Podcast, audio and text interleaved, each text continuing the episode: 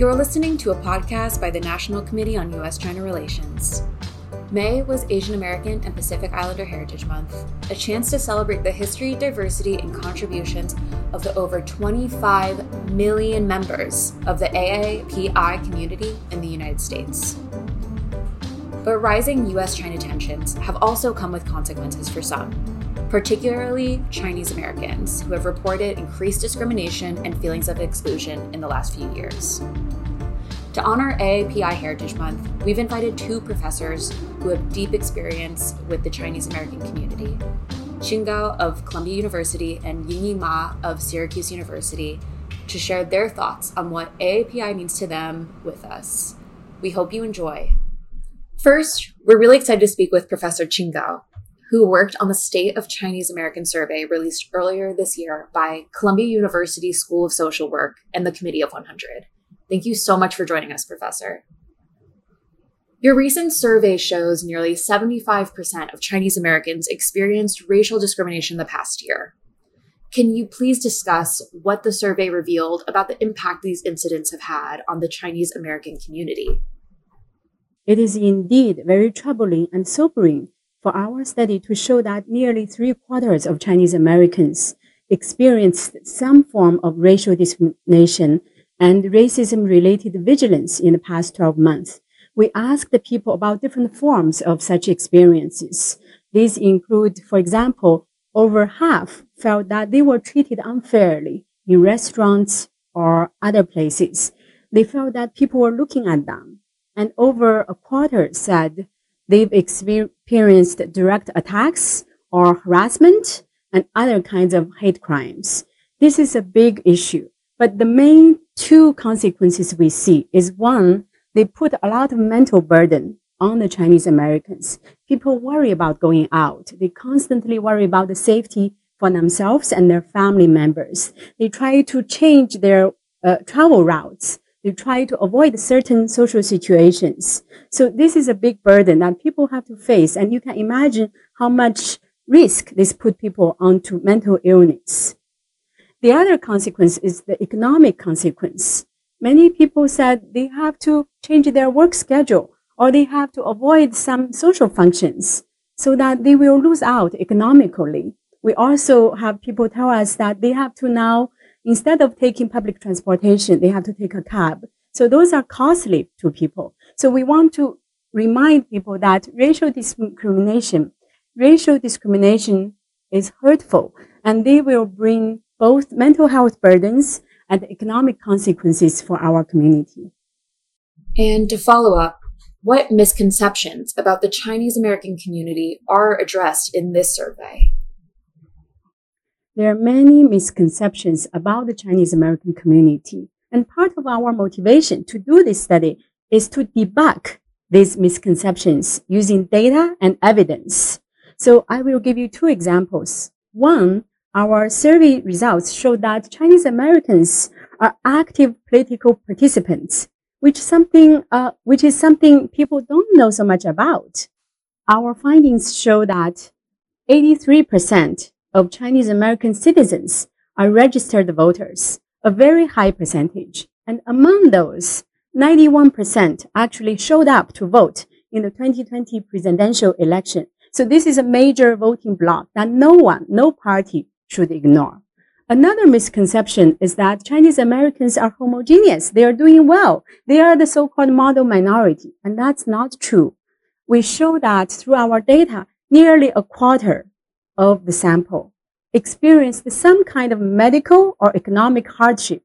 These include having a difficulty paying bills, worrying about running out of food, and delaying medical care. That's very significant, and that's not something people know about.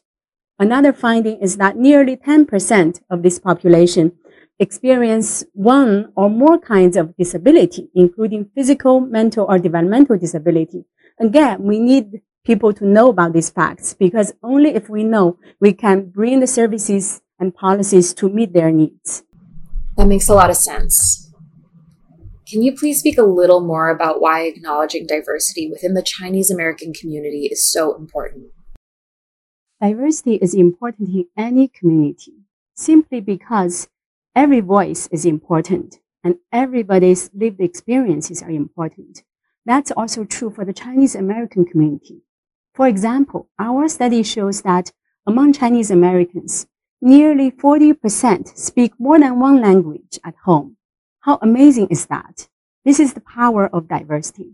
And this also has implications for cultural identity, civic engagement, access to services. So we want to showcase and name that diversity so that we can celebrate the power of diversity. We know that the diverse Chinese American population have made many contributions to American society, and they will continue to do so if we give them the opportunity and recognize their contributions. The survey really dives deep into the experiences of Chinese Americans. Why is it important for policymakers to understand the needs of this demographic? Policymaking at its best is to respect people's rights and meet people's needs. And we know that some groups are more influential in policymaking than some others. In history, a lot of marginalized groups have been trying very hard to make their voices heard, to influence policy, and Chinese Americans is one of those groups. So it's important through our survey to reveal what their needs are what their demands are so that policies can meet their needs. Services that are accessible, that are culturally competent can be brought to this community, especially those who may be subject to more disadvantages within the community. For example, those with limited language ability or those with lower income. We can bring the resources and policies to them so that they are lifted up along with the others. Finally, we want to ask you what does AAPI month mean to you? AAPI Heritage Month, May, always brings a lot of pride and joy to me. The reason I undertook this research project, the National Survey of Chinese Americans, is because not only I feel the honor to do it, I also feel the responsibility that I should take up this project to tell the world who we are, our contributions, and our needs. For too long, the AAPI community has been marginalized, that our voices are not heard. We're kept invisible. But I think that needs to change. And May is the perfect month for us to tell our stories and build alliance so that the future can be more inclusive and more just.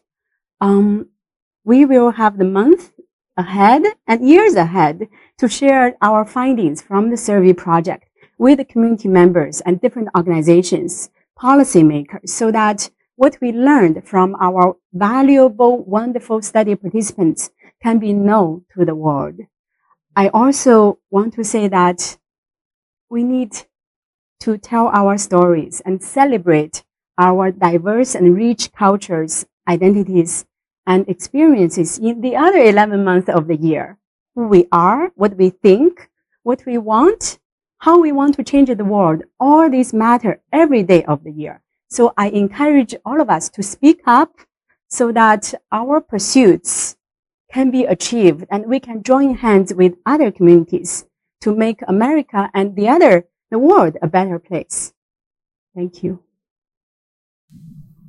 It is also the National Committee's pleasure to speak with Professor Yingyi Ma, author of an incredible book called Ambitious and Anxious that dives into the experiences of Chinese international students in the United States.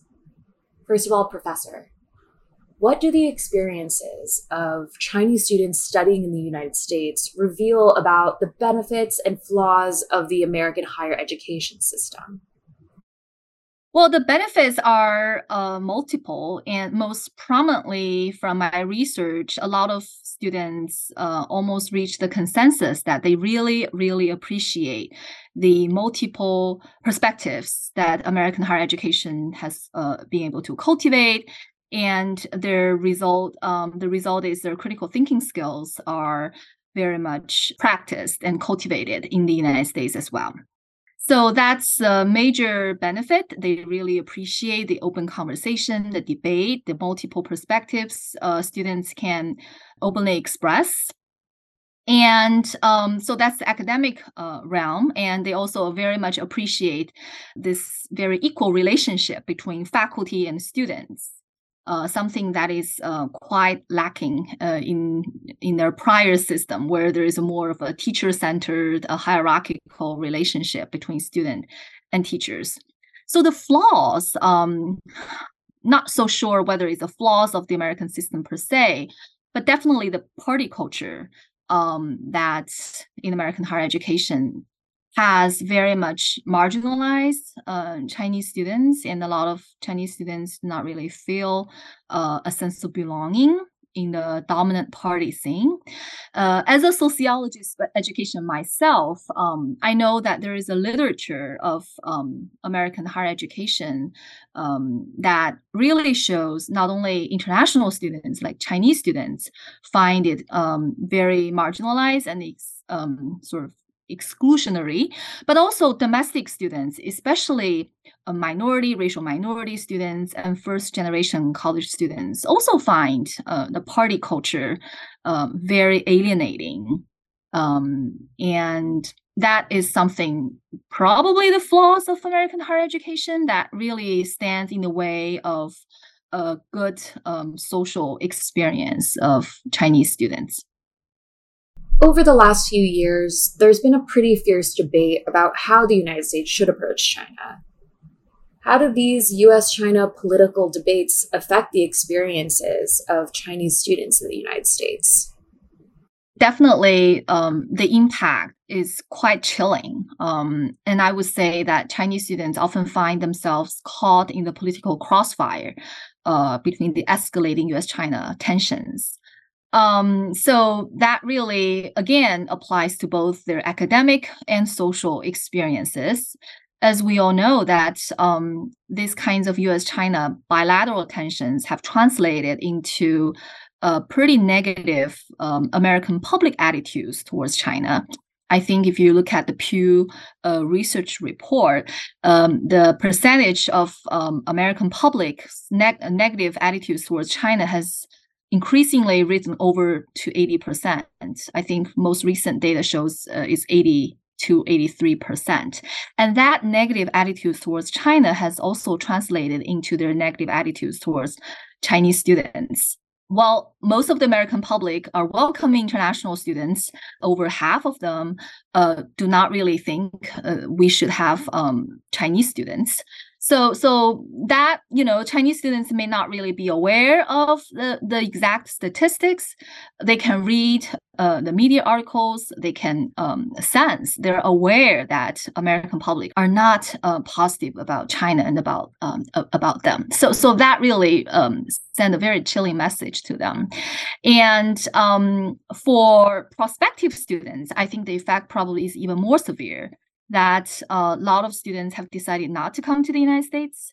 Um, they have decided that America is not really welcoming them anymore, despite um, Biden administration's um, more explicit message of showing otherwise. You can see that um, in 2022, the number of visa have been really cut in half. Um, uh, that really shows the decreasing um, decreasing interest of uh, prospective students uh, from China in American higher education. And on that note, how can American universities better fight for AAPI inclusion and against anti Asian racism?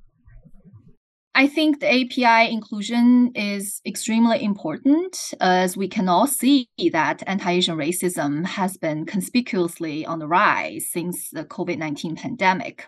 Um, but even before that, um, anti-Asian racism is there. The problem is um, not just on the American college campuses, but in American public um, in general. The awareness of anti-Asian racism is not at all um, there, and um, scholarship of Asian American students already show that even themselves are not as open or comfortable talking about racism they have experienced.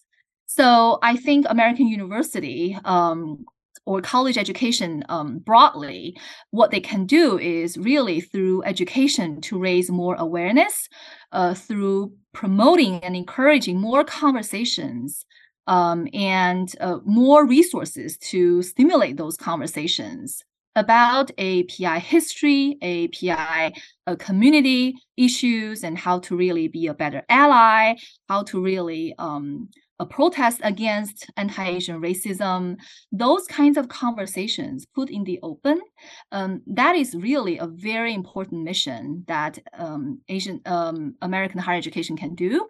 And um, as a director of Asian Asian American Studies program, I know that uh, we don't really have a lot of our programs. And I'm proud that Syracuse University has it.